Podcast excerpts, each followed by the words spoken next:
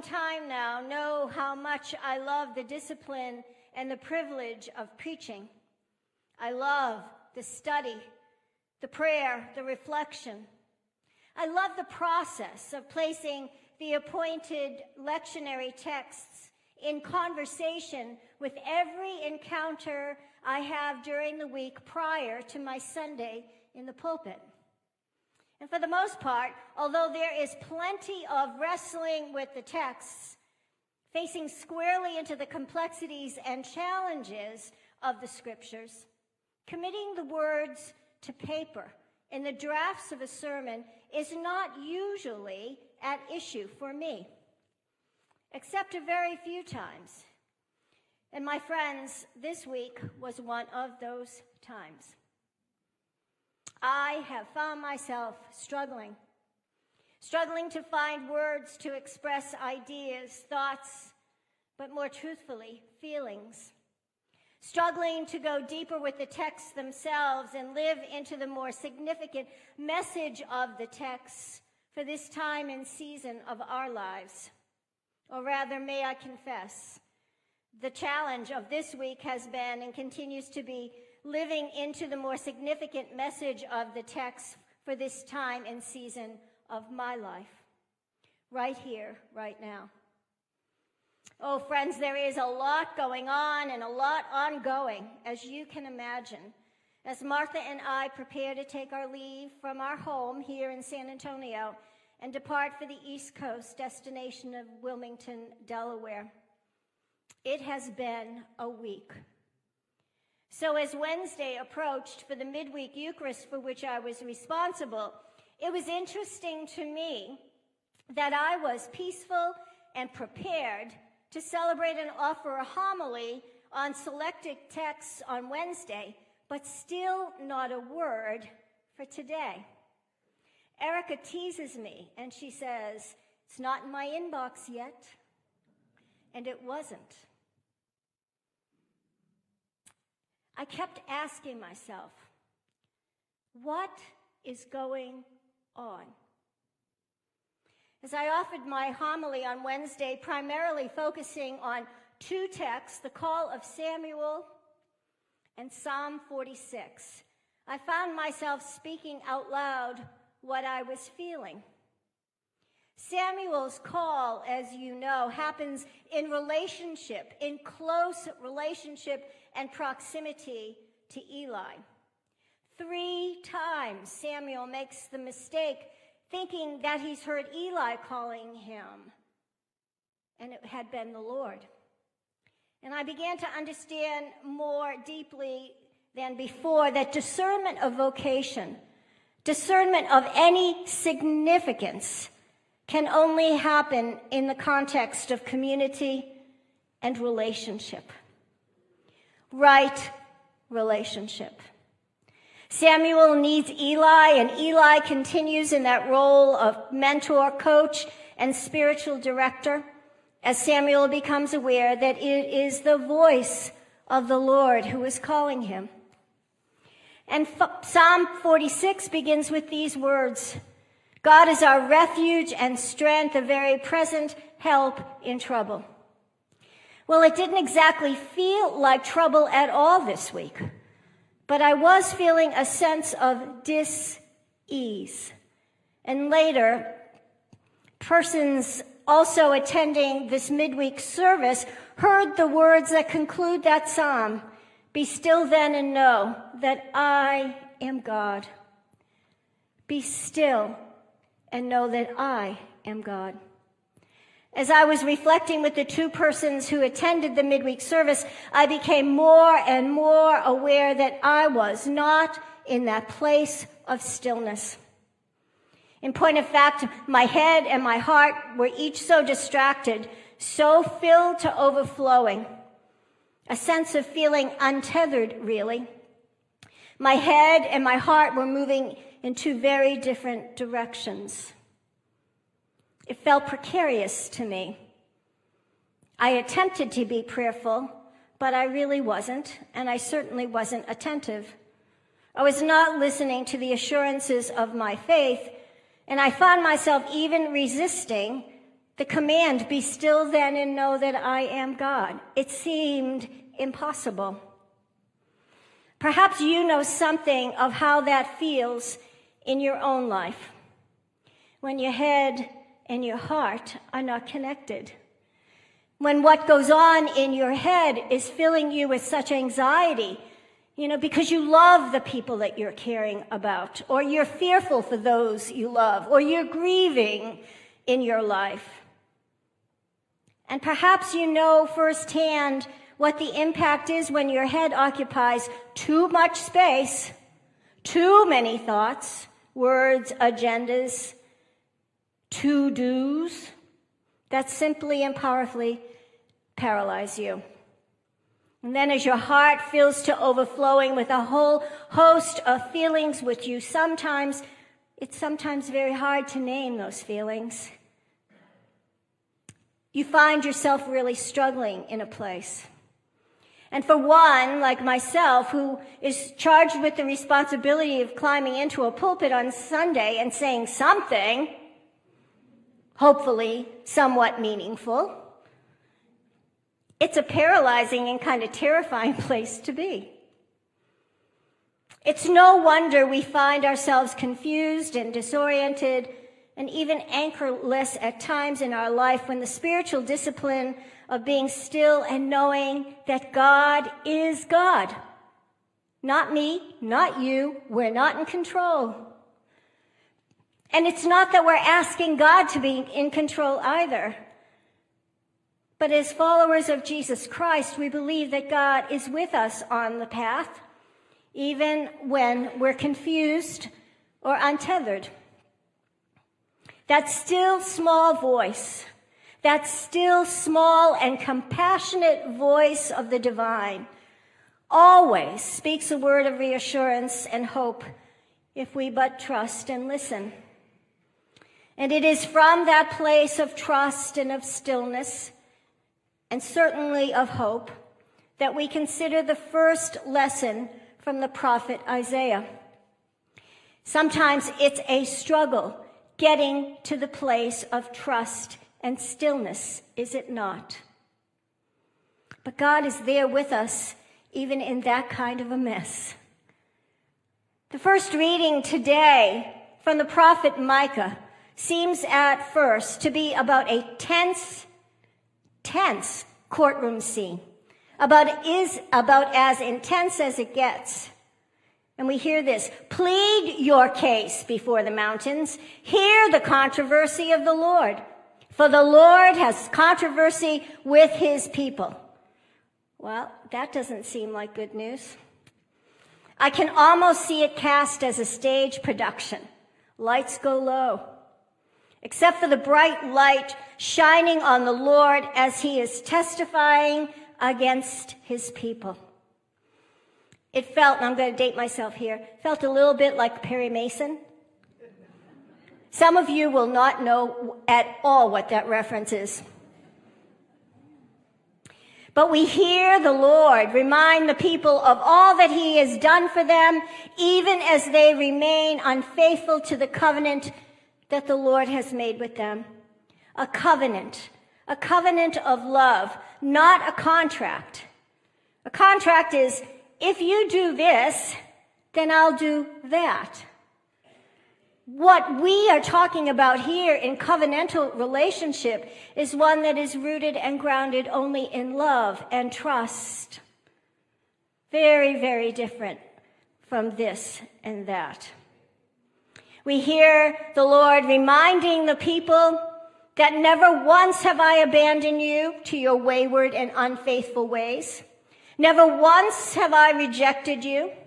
I have continued to deliver you time and time again, even in your own disobedience. And when what befell you were the consequences of your own evil and malicious ways.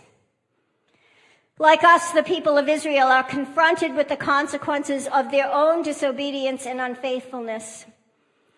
All right already, the people of Israel begin to think.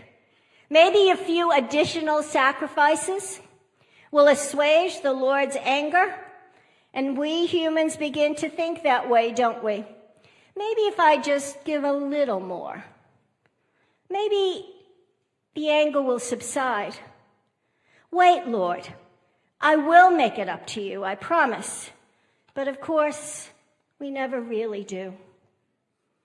There seems to be a deafening silence as we steel ourselves, like the people of Israel, for a guilty verdict. We wait for the Lord to condemn us and abandon us to the consequences of our own unfaithfulness and stubbornness. But the lights go out completely and it is dark and it is silent. This courtroom scene even intensifies in the midst of that. And we await the Lord's assignment of justice in the face of our own sinful deeds, much like Israel did as well. Well, that's how I have lived at particularly difficult circumstances in my life. When I know for certain that my actions, either intended or unintended, have an impact on others and upon myself that are less than holy, I simply wait for the proverbial other shoe to drop. Have there been times in your life when you are convinced of your own guilt and in that painful moment make of the divine judge, jury, and executioner? As I approach the text from the prophet Micah, it seems all too easy to get caught up in the drama of the courtroom scene and to lose sight of the deeper, more final, most loving message that the divine offers us in this text. But if we are not still, and if we do not listen and trust, we will miss that deeper message and the love that the divine desires to give us. I believe that this courtroom scene is one of human construction. It is made of human fear, of human judgment, and human sinfulness. We expect to be convicted because we would convict ourselves. And we would convict others. And sometimes we actually do. We wait for the conviction. We stand ready to take it. But my friends, it never comes. And it doesn't come in this text either. The words that do come are words of reassurance, not conviction, words of remembrance, not condemnation, words of compassion, not damnation. The truth is that in the face of sinfulness and unfaithfulness, the divine does not convict us. The divine instead reminds us of the infinite and boundless depths of love, forgiveness, restoration, and reconciliation we are offered precisely because we are being called once again into right relationship with God. In the midst of that moment, when we become aware of the immensity of the infinite love of God for us, we are being restored and reconciled in a relationship that is all about covenantal love. Not the kind of, if you do that, then I'll love you back. It's not that at all. It's I'll love you through everything you ever experience even unfaithfulness, doubt, anger, fear. Wherever you are, I will be with you in love. And if we stay with this text from Micah, if we remain still and attentive, we will hear what I hear, I think, is a gentle voice speak. He has told you, O mortal what is good and what the Lord requires of you, but to do justice, to love kindness, and to walk humbly with your God. What begins as a human construction, a courtroom scene, intense as it gets, where the defendant awaits conviction, becomes a divine scene of compassion and forgiveness, instruction and remembrance, restoration, reconciliation, and always from a place of love. All of the texts, each of the texts we have before us this morning, whether it is the Psalm, Psalm 15, whether it is the First Corinthians reading, and God knows that beautiful, powerful text from Matthew's Gospel of the Beatitudes. Never once do we hear the words right belief. It is not about right belief. It is not about a checklist of what you believe, your orthodoxy, and practicing it in your head without your heart. It is not about right belief.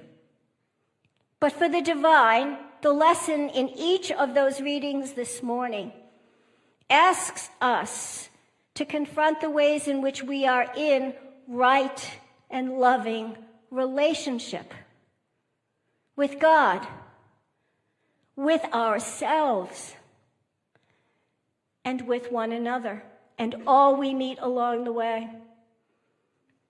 It is not about a test, and it certainly is not about carrying guilt beyond our capacity to bear. For God says, do not do that. My message is that I will be with you always in struggle and in pain, in grief and in loss, in fear and yes, in doubt, even in unfaithfulness. I will love you.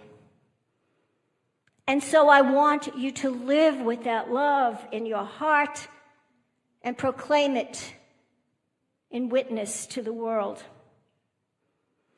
Are you and I willing to be healed? Are we willing to be healed? Are we willing to be restored and reconciled to God, to ourselves, and to one another? There's that beautiful phrase in the Eucharistic prayer. You have made us worthy to stand before you. Imagine that. God has made us worthy to stand before God, before the love, to accept that love into our heart and into our lives so that we become that very love in the world. Are you and I willing to believe with all our heart that the divine has no desire, no desire to be judge, jury, and executioner?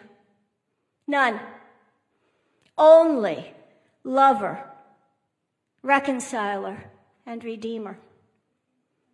Will we accept this all consuming love in a spirit of true humility? Not the groveling kind, not the beating your chest kind, the sense of true humility that opens our hearts widely to receiving all the blessings that God desires to give us so that we become a blessing for others we meet along the way? Are we willing to do the hard work of being peacemakers? Those who do kindness. Those who truly love mercy. Those who know what it means to come alongside someone else who is so much in pain and so downtrodden that we walk humbly and perhaps even silently present to them in love. We become those who meet and greet then all the beloveds of God with that same spirit of humility, love, and reconcili- reconciliation that Micah offers us in this text today. And each of the lessons do as well. May you and I enter into the deeper and more transformational message that we are offered today. May you and I give up our resistance our resistance of God's desire to love us into holiness and fullness of life every single step of the way. And may you and I enter into the deeper relationship, not only with God and with ourselves, but with one another and all the beloveds we meet in our journey.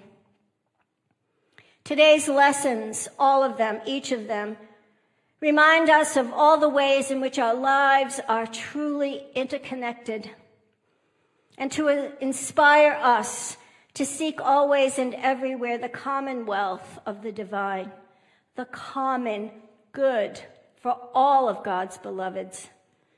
So may you and I leave this place, even with the struggles we endure in our lives, with hope in our hearts, trusting in the power of divine love to surround us wherever we will make our journey. As peacemakers, justice seekers, reconcilers, and lovers, walking ever more humbly and attentively than ever before. Amen.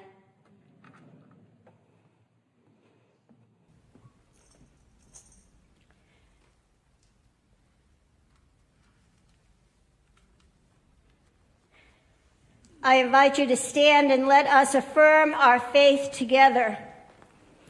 You, O God, are supreme and holy. You create our world and give